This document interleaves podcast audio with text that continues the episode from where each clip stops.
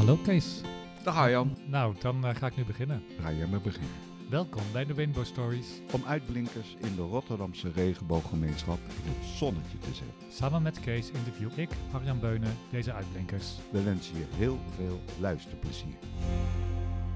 Uh, Michael Komans, ooit geboren in het uh, prachtige uh, Zeeland, uit de Zeeuwse klei getrokken is. En daaruit de kast gekomen en toen op een gegeven moment opgestoomd richting Rotterdam. Als radio- en tv-verslaggever bij Rijnmond, ook bij de NOS gezeten, Bien en Vara.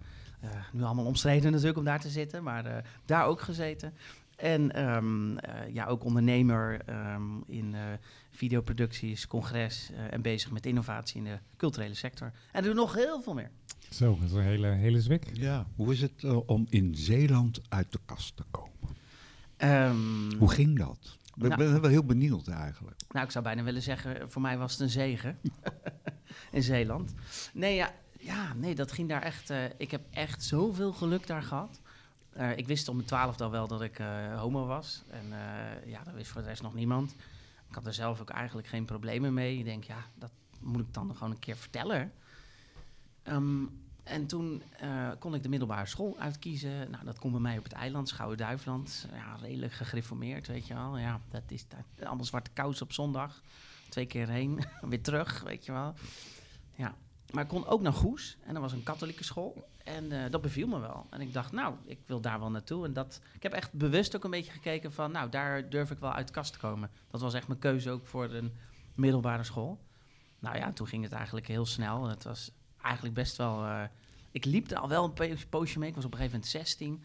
En ik dacht, ja, weet je wel, al die, die hormonen die gieren alle kanten op. Weet je wel, bij het minste geringste jongen die voorbij komt, dan... Ben ik dat? ja, ben ik, was ik dat, weet je wel, ja. Ik denk, nou, ik moet er nu toch echt wel... Uh, en dat doe ze ook met gym, weet je wel. En ik denk, ja, maar lastig. En toen kwam er een... Uh, ja, ik had een bril op en zo'n lekkere strakke scheiding. En uh, ja, ik was echt zo'n bolleboos jongetje. Altijd graag de beste willen zijn in natuurkunde, scheikunde. Ik liep ook goed voor met allerlei hoge cijfers. En dan moest je nog samenwerken vroeger met zo'n computer, met zo'n groot beeldscherm, weet je, want zo'n enorme diepte. Mhm. En dan moest je samen doen met één computer. Ja, en dan was er zo'n jongen en die uh, was een van de knapste jongens een beetje van school. Dat was een hele aardige jongen. Dat was wel de leider van de gang, weet je, van de school. Leader of the pack. Ja, en, precies. En die had een, een, vriend van hem en die heette Erwin. En dat was de bullybag. Die pestte iedereen. Hè? Dus maakt niet uit of je diks, uh, whatever. En dan, uh, dan riep hij... Klootzakken, briljoten, homo. Weet je wel? En uh, ik werd ook vaak genoeg uitgescholden, homo. Terwijl ik helemaal niet uit de kast was of wat dan ook. Het was ook niet dat iemand mij daarvan verdacht op dat moment. Althans, denk ik. En um, toen kwam die Erwin op een gegeven moment uh, de klas binnen. En ik zat samen met die jongen, die knappe jongen, met mijn been over zijn been. Want dat was net bij Nou, zo'n tafelpoot. Ja, maar die zat in de weg, die tafelpoot. en dus het was al, ik vond het allemaal al wel een beetje spannend. En uh, ik dacht al, pff, Michael, en, en toen kwam Erwin binnen. hey, vieze homo. en uh, die liep het klaslokaal weer uit. En toen zei die jongen naast me, die zei, vind je dat nou niet vervelend? ik zeg, hoe bedoel je? Nou, dat uh, iemand dan bijvoorbeeld homo tegen je roept. Dat was de eerste keer dat ik tegen iemand had gezegd dat ik homo was. Want toen zei ik... En er kwam een keer bij in de keuken... Er was zo'n jonge afwasser. En dan was ik ondertussen al, ik denk 19, 20. En dan kwam er zo'n jonge afwasser en liet wat vallen op de grond, weet je wel. Oh, oh, oh. En dan riep de chef... Nou, nu uh, een hele goede vriend van mij en uh, ceremoniemeester ook geweest. Maar toen vond ik hem echt zo'n grote, boze, kale mm -hmm. chef. En die riep dan, kijk uit!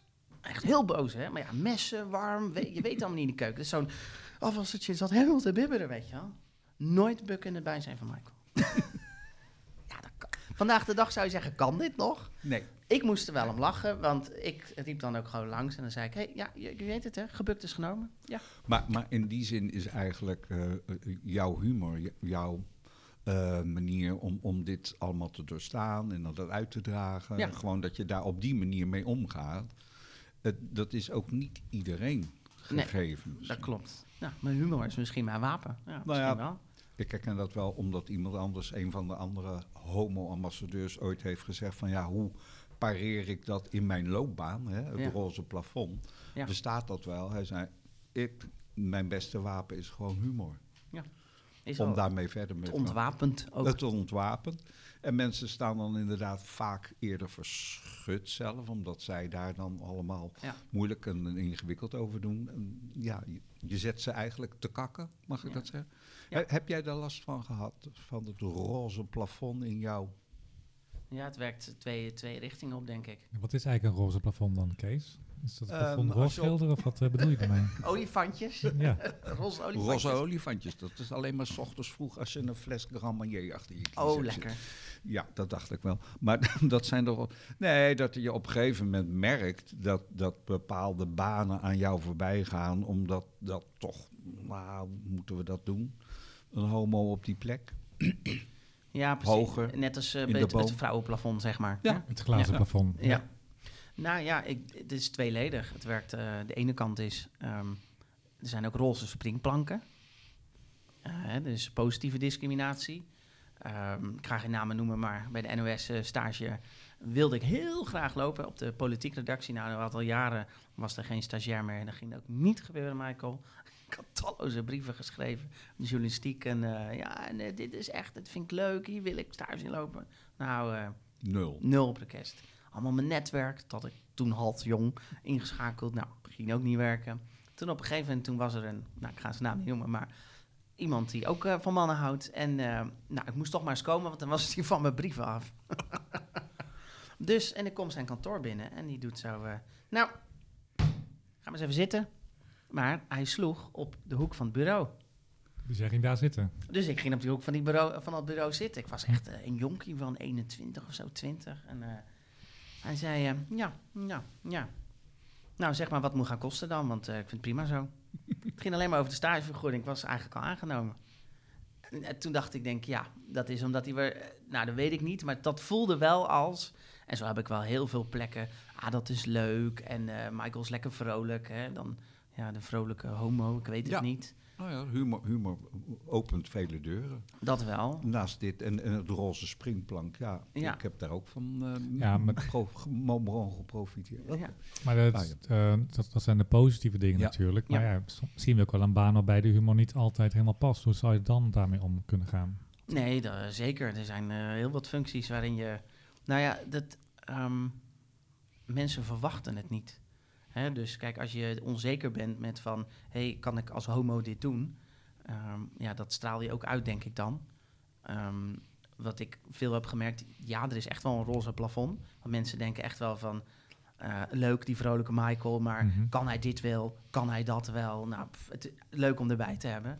Maar als je op de achtergrond gewoon dan toch je ding doet en daar komt op andere manieren, en dan kijken ze ineens om. Dan potje aan door. D- d- Daar heb je, d- daar is- daar is die Michael, weet je wel. Hoe Toch krijgt, een vakman. hoe krijgt hij dat voor elkaar? Ja. En dan, ehm, en dan krijg je wel dat roze plafond dat ze, dat ze gaan... eh, ja, die is daar vast neergezet vanwege zijn geaardheid. Of, eh, en dan krijg je echt wel dat die... Dat, ja, dat hoor je wel eens, maar dan... Ik leg dat gewoon naast me neer. Wat vrouwen ook wel eens soms hebben, als als ze denken, oh, dat is een vrouw daar aangesteld. De ex een vrouw... excuustruus. Ja, ja. Ex- ja, nou, Dat de de- minderheden ook de excuus ja. Ja. ja. ja. Dan kan je twee dingen doen. Je heel eh, dat, nou ja, door aangesproken voelen en denken van, kut, sorry dat ik het zo Mm. zeg. Of eh, je denkt gewoon van, eh, nou, eh, ik bewijs gewoon lekker het tegendeel. Ja. Nee, maar goed, je hebt natuurlijk in je omgeving hier in Rotterdam wethouders en, en ministers en Ja. zelfs de, de, de vicevoorzitter van de Raad van State, ook hè, Henk Ja. Koon, met, met gewoon een partner erbij. eh, dat, Ja. ja, maar het is... Het, is- de, de plafond, ja, ik weet niet of dat nog echt Nou, maar ik- bestaat. Eh, Nou, nou, ik vind wel dat, het, dat je best wel vaker mogen... ehm, ehm, nou, homoseksuelen, gewoon elke, el- elke Mhm. kleur van de regenboog mag wel eh, wat vaker misschien trots zijn en dat benoemen. Ja. Ook op, juist op al die functies. Eh, want ik hoor ook verhalen van mensen van... ja, ik zie alleen maar Gerard en eh, Gordon en noem Mhm. maar op. En dat is het enige wat wij eh, homo's kunnen, op een boot dansen. Martien Meiland met sjaal. Nou, precies. En Ja. dat is het enige wat je als referentie krijgt. Dan Zeker als je jonger bent, dan Mhm. zie je dat. Mhm. Of uit een andere cultuur. Dat is het enige wat je... eh, Nou ja, dat speelt natuurlijk met het voetballen heel duidelijk. nou, bijvoorbeeld. En daar zijn we met de homo-ambassadeurs tegen aangelopen dat we heel veel waren om, om, om, om een goed eh, gesprek met al die clubs te hebben en dat ook naar Ja. de amateurverenigingen uit te dragen. En toen gooide Feyenoord gewoon eh, ja, de handdoek in de ring. Klink, klinkt een beetje vreemd. Maar die zei van ja, nou, je mag bij ons het zaaltje huren. En het, maar we doen niet mee inhoudelijk. Terwijl Ja. dat juist zo belangrijk Ja, is. Dat zo'n club ook Ja. ervoor staat. Nou, Dat is lastig. daar is nog een, eh, wel een wereldje te winnen. Nou, vaak Zeker. hoor je, ehm vindt die homo wel oké, want daar zie je het niet zo aan, hè? Of die lesbo is prima, want eh, ze doet gewoon lekker vrolijk mee. En, Ja. Volgens mij moet iedereen een plekje krijgen. Dat is Ja, maar ik vind, daarom zeg ik van het, kan, het is juist goed om te benoemen dat je af en toe. Ja, het klinkt heel raar. Waarom zou je moeten benoemen welke geaardheid je hebt? Maar het kan soms voor, de, ehm, voor een ander mens enorm veel betekenen. Ik ken een verhaal van iemand waar eh, de, de zoon van de moeder eh, ja, meerdere keren gewoon heeft gepoogd zelfmoord te plegen. Want ja, dat was een zwaar autistische jongen, super slim. En die dacht, ja, ik kan nooit wat met mijn leven, want ik zie op tv alleen maar dit. Een jonge knul, 12, 13. Dus zijn moeder was radeloos, geen psycholoog kon hem helpen. Totdat hij iemand op tv zag die alles van cijfers en nulletjes wist. Mhm. En op een hele hoge functie.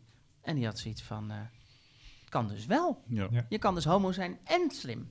Ja, maar eh, snap je hoe dat in Ja, het hoofd van zo'n jong iemand... of iemand uit een andere cultuur of die hier in Nederland kon wonen? Dus hoe belangrijk het eigenlijk nog steeds wel is om...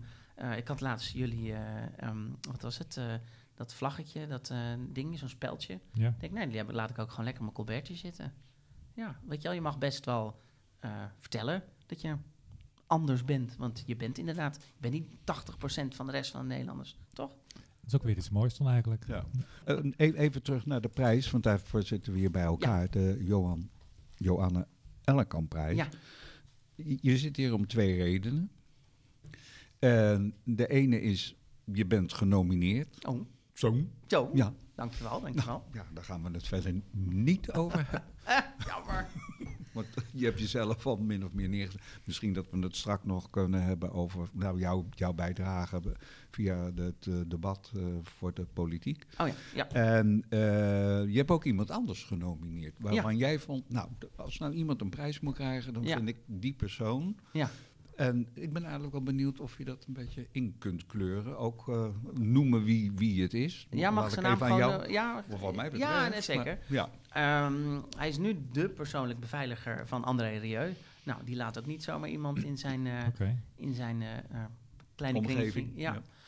Eh, nee, Rob van Voort. Ik ken hem al eh, beveiliger bij de eh, Gay Palace. Toen John Stroes daar stond. Hij is daar eh, jong begonnen. En heeft eigenlijk alleen maar in de scene eh, de beveiliging gedaan. Dus hij heeft alle, nou ja, alle kleuren van de regenboog in Rotterdam zien opgroeien. Mhm. Zien komen daar aan de deur. Maar ook bij de Stranen, ook bij de Keerweer later. En de Keerweer heeft hij in de laatste jaren gedaan. Ja, tot corona, helaas. Want ja, Ja, toen toen stopte het. Ja. en eh, toen moest hij ook gewoon ander werk zoeken. En nou ja, toen is hij bij eh, André Rieu terechtgekomen. Ehm, het geeft vooral aan, hij is zo'n goede, heeft hij mensenkennis. Dan weet hij wat er binnen is in de zaak. Hij weet wat erbij past. Hè, deze mensen kan ik wel binnenlaten. Nee, het is vol binnen, ja helaas. En dan verderop in de rij, gewoon in de gezichtjes, die oogjes. En wat hij voor mij daarom heeft een bijdrage aangeleverd. Niet alleen dat een goede uitsmijter is, Mhm. Ehm, maar een veilig gevoel. Want ik wist altijd, als hij aan de deur stond, dat ik binnen mezelf kon zijn. Dat er dus niet ineens, eh, eh, ik noem het even heel lullig gezegd, een paar hetero's waren of een paar mensen die, eh, als ik dan ineens ga zoenen met een jongen, dat, dat ik ineens een klap krijg op mijn gezicht Ja. of een duw. Ja. Ehm, hij zorgde ervoor dat er dus altijd zo'n goede samenstelling was eh, binnen, dat je je veilig voelt, maar ook buiten bij de deur. Hè, dus als er jongeren in de groep stonden en die, eh, waarvan hij wist in de rij van nou, daar, dit, dit- daar krijg ik wat mee. Ehm, dan zeiden de jongens, het zit echt vol hoor, het komend uur niemand naar binnen. Oh, dat was helemaal niet waar.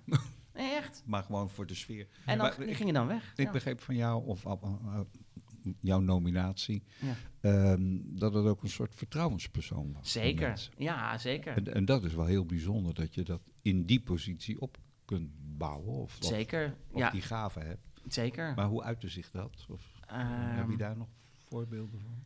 Ehm, Wat nou, heb je allemaal aan hem verteld? Ja. Ja, nou, ik ook bijvoorbeeld. Nee, maar hij wist, hij wist natuurlijk gewoon van alles. Mensen, hè, dus het was ook onderling, of dat nou Russisch waren of het was uit. Hij was ook wel heel discreet, hè, dus als er weer... ehm, Oh, vandaar dat je er nu niks over kunt zeggen. nee, maar hij vertelde ook bijvoorbeeld wel eens dat hij, eh, eh, ik wil ga geen namen noemen, maar dat hij dan zei het zat echt vol. En dat hij zei, nee, nee, nee, Kees, ik noem even nou maar je naam, Kees, maar dat was, je, je bent echt even, eh, beetje vervelend dronken, blijf maar buiten. Even dimmen. En dan stond binnen, stond dan zijn vriend met iemand anders En dat wist hij. En, Nou, en- dat wist en daar- hij. En, daar, En dan dacht hij van, ja, ik moet dit Ja, even doen, want anders gaat het helemaal fout. Ja. Nee. Eh, maar, eh, nee, maar het was niet van dat hij dingen verborg voor mensen. Want dan zei hij ook, je moet nog wel even met je vriend praten straks. Nee, maar hij is een van de genomineerden ook. Mede Oh, dankzij jou. Oh, wat goed. Nee, maar het is eigenlijk wel mooi van die nominatie ook dat je dus niet altijd gaat om hele publieke figuren, maar juist een stille Ja. kracht die eigenlijk heel erg zorgt Ja. voor een stukje samenhang en, Ja. en een veilige Ja. plek. eh, ja, nou, ik vind het echt zo zonde dat hij is gestopt. Want Ja. de- eh, Nou ja, ik ben eigenlijk benieuwd dan wat hij dan bij andere milieu doet en of dan ook nou een meer eh LHBTQA-vriendelijke omgeving ontstaat en Ja. meer mannen met elkaar kunnen zoenen daar bijvoorbeeld. ja, misschien. Ja, Ja. misschien. Dat zou wel mooi zijn. Een heel Ja. strijkakket. Ja, ja. Ik zie alleen maar die, die dames in die hele grote Grote jurken. schuimta. Ja, wat gebeurt eronder? Ja. Oh. Arjan breekt met de bek. Nou, ehm, de prijs. Ja. De prijs bestaat uit een trofee of een, een, een mo- Maar ik vind hem allereerst supergoed dat jullie hem uitreiken. Ja, vind ik zelf Ja. eigenlijk ook wel. het COC, want die bestaan 75 jaar, die gebruiken wij zeg maar als kapstok. eh, een kapstokhaak en, en, en, en kassa waar er doorheen loopt, want dat komt uit de stad. Hè. Het is de- zo'n beetje als jij met de kerstboom, Ja. ben ik met de pet onder. Maar goed, dat, dat terzijde. De- er is een geldbedrag aan, eh, aan verbonden. Ehm, stel, Ja. ja, maar dat, wij weten het niet, de jury weet het, eh, dat jij de prijs zou krijgen. Wa- waar zou je het geld dan eventueel aan willen besteden? en er moet iets met de regenbooggemeenschap te maken Nou, ja, hebben. ik- Het wou net zeggen, eh, ik- Moet binnen de club Je blijven. ziet Ja. al het woord emancipatie uit mijn lippen komen. Ja, nee, tuurlijk. Da- Ik, ik denk dat ik dan... ehm, ehm, Mag best heel concreet hoor. Als jij zegt van nou, nou, iets sowieso Ik ter, ken- bev- ter bevordering... Kijk, op het eh, Noordereiland ken ik nog een club die... Nee, nou. nee, nee, Kijk, ik vond het super eh, eye-opener toen eh, Chantal van Oud Rotterdam tegen mij zei van... Ja, maar Michael, je bent een rolmodel. En toen was ik voorzitter tijdens dat politieke debat.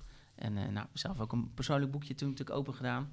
over, want ik zeg eigenlijk, ik vind dat mijn geaardheid er niet toe doet. Ik ben gewoon Michael.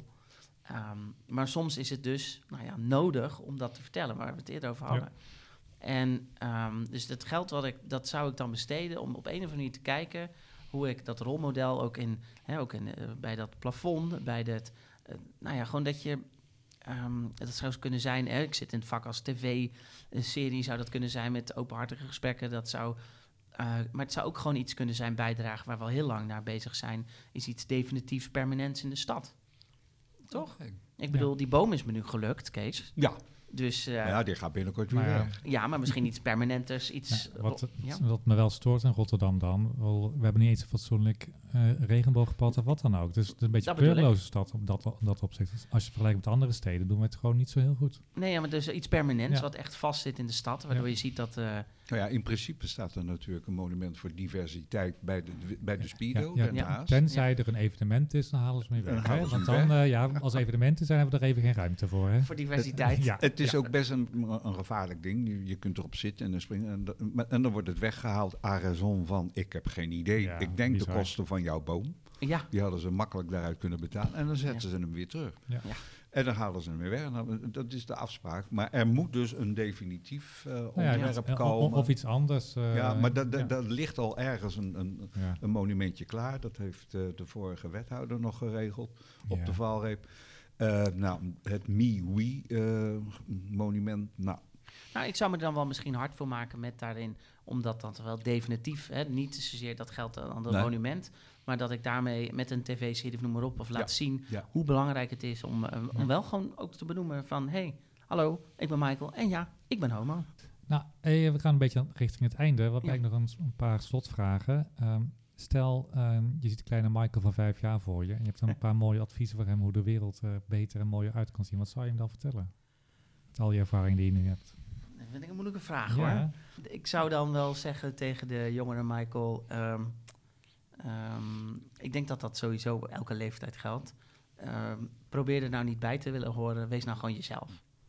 Eh, want dat. eh, ik hoorde er toen ik 12 was, ook jongen, nooit ergens bij. Ik was geen skater, ik was geen rockfiguur, ik was geen nerd. Ik was gewoon het allemaal net niet. Ik hoorde ook niet bij de meisjes.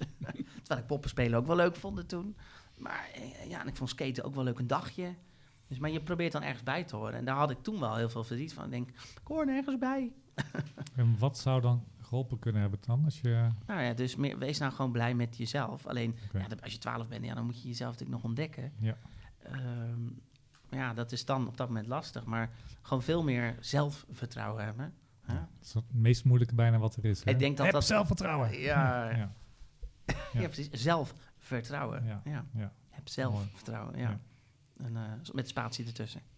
Zie je misschien voor jezelf over vijf jaar nog een bepaalde rol om eh, in, in dit veld van de LHBT-gemeenschap iets, iets, iets te bete- Ja, je Zeker. kunt een, een debatje leiden of dat soort dingen, maar Nee, dat is zeker. Nou, debatjes zeker. Ja, eh, dat maar- blijf ik zeker doen. Ja. Ja. maar als er een mogelijkheid is, of het nou een radio- of tv-programma is, ehm, of... ehm, eh, ik, bedoel, ik bedoel, die kast is er voor iedereen als die geboren wordt, bij wijze van. Ja. Hè? En eh, het blijft iedereen, komt dat moment. Nou, je hebt net gehoord, ik had nou ja, een zegenmoment, zeg maar. Het is voor mij heel fijn gegaan.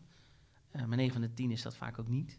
Eh, heel veel. Dus ehm, ja, eh, ik denk dat daar nog wel een hele winst valt te halen. En om Nou, daar... misschien even nog een, een, een concretere suggestie. Als je dus op, je bent tv, een filmmaker en je Mhm. maakt ook allerlei eh, andere filmpjes. Als je nou eens eh, mensen zou gaan interviewen die uit diverse hoeken, Caribische gemeenschap, die gereformeerde gemeenschap, die echt pertinent tegen zijn, die echt eh, op basis van de islam, hè, die man die Ja. die eh, One Love eh, band niet wil dragen, dat Ja. je zegt van ja, maar dat vind ik nou wel interessant om die tegenargumenten eens goed in beeld te brengen en te kijken. En dan niet om die mensen te overtuigen, of want dat gaat Nee. toch niet lukken, maar gewoon om daar een soort serie van te maken. Zeker, zeker. Dat, zeker. Het lijkt me heel, heel spannend. Spannend. Sterker nog, hier voor het Rotterdam Centraal. Ehm, toen de Lafband, eh Mhm. nou ja, het was dit nieuws, Feyenoord spelen. Oeh. Nou, mocht ik natuurlijk van Rijnmond gelijk op pad. Maandagochtend. Weet je wel, bij het Centraal Station. Nou, ik kan vertellen, perron 0 is nog hartstikke levend. Dus eh, echt, Oh. eh, ja, de wietluchten kwamen we allemaal tegemoet. En toen kwamen er, nou ja, ik wilde natuurlijk goede quotes hebben voor tv. Dus ook leuke dronken mensen geven soms hele leuke dingen. Misschien wel, ja. Was een, twee hele nou, sterke ogen, lange mannen. Eén eh, heel donker gekleurd, de ander echt zelfs oranje haar, weet je wel. Mhm. Echt de Hollandse kon het niet. En die zaten met z'n tweeën echt zo, pff, echt zo kaart te blowen. Te blowen. En eh, ik zeg, eh, mag ik even wat vragen? Nou, hup, dat mocht. en toen vroeg ik die, die eh donker gekleed, ik vraag, mag ik wat? eh hup? Wat dan? ik zeg, eh, hij zegt echt zo, homo shit. Ik zeg, wat? Homo shit. Maar ik zeg, ja, ik ben ook homo. Dan ging hij helemaal met zijn hoofd, helemaal heen en weer. Hij had natuurlijk zwaar gebloot. Hij zegt, ja, maar ze moeten het gewoon zelf weten. Als ze mij er maar niet meer lastig vallen. Ehm, dat is het vaak natuurlijk ook gewoon. Ze vinden het eng. Maar op het moment dat je zegt gewoon van... hé, hey, hallo, eh, ik ben ook homo, dan is er niks aan de hand. Ja, maar, maar goed, we, we hebben een keer een, eh, de burgerzaal eh, Abu Talib gehad. En die presenteerde dan zo de, de tien punten van Rotterdam. Als, hij zei, kijk, er is natuurlijk toch een verschil tussen tolerantie. Mhm. Van nou ja, als ze mij er maar niet meer lastig vallen en zoek het lekker uit en, Ja. en, en ik hoef er niks mee. Als wel acceptatie. En dat geldt Ja. natuurlijk voor de hele diversiteit.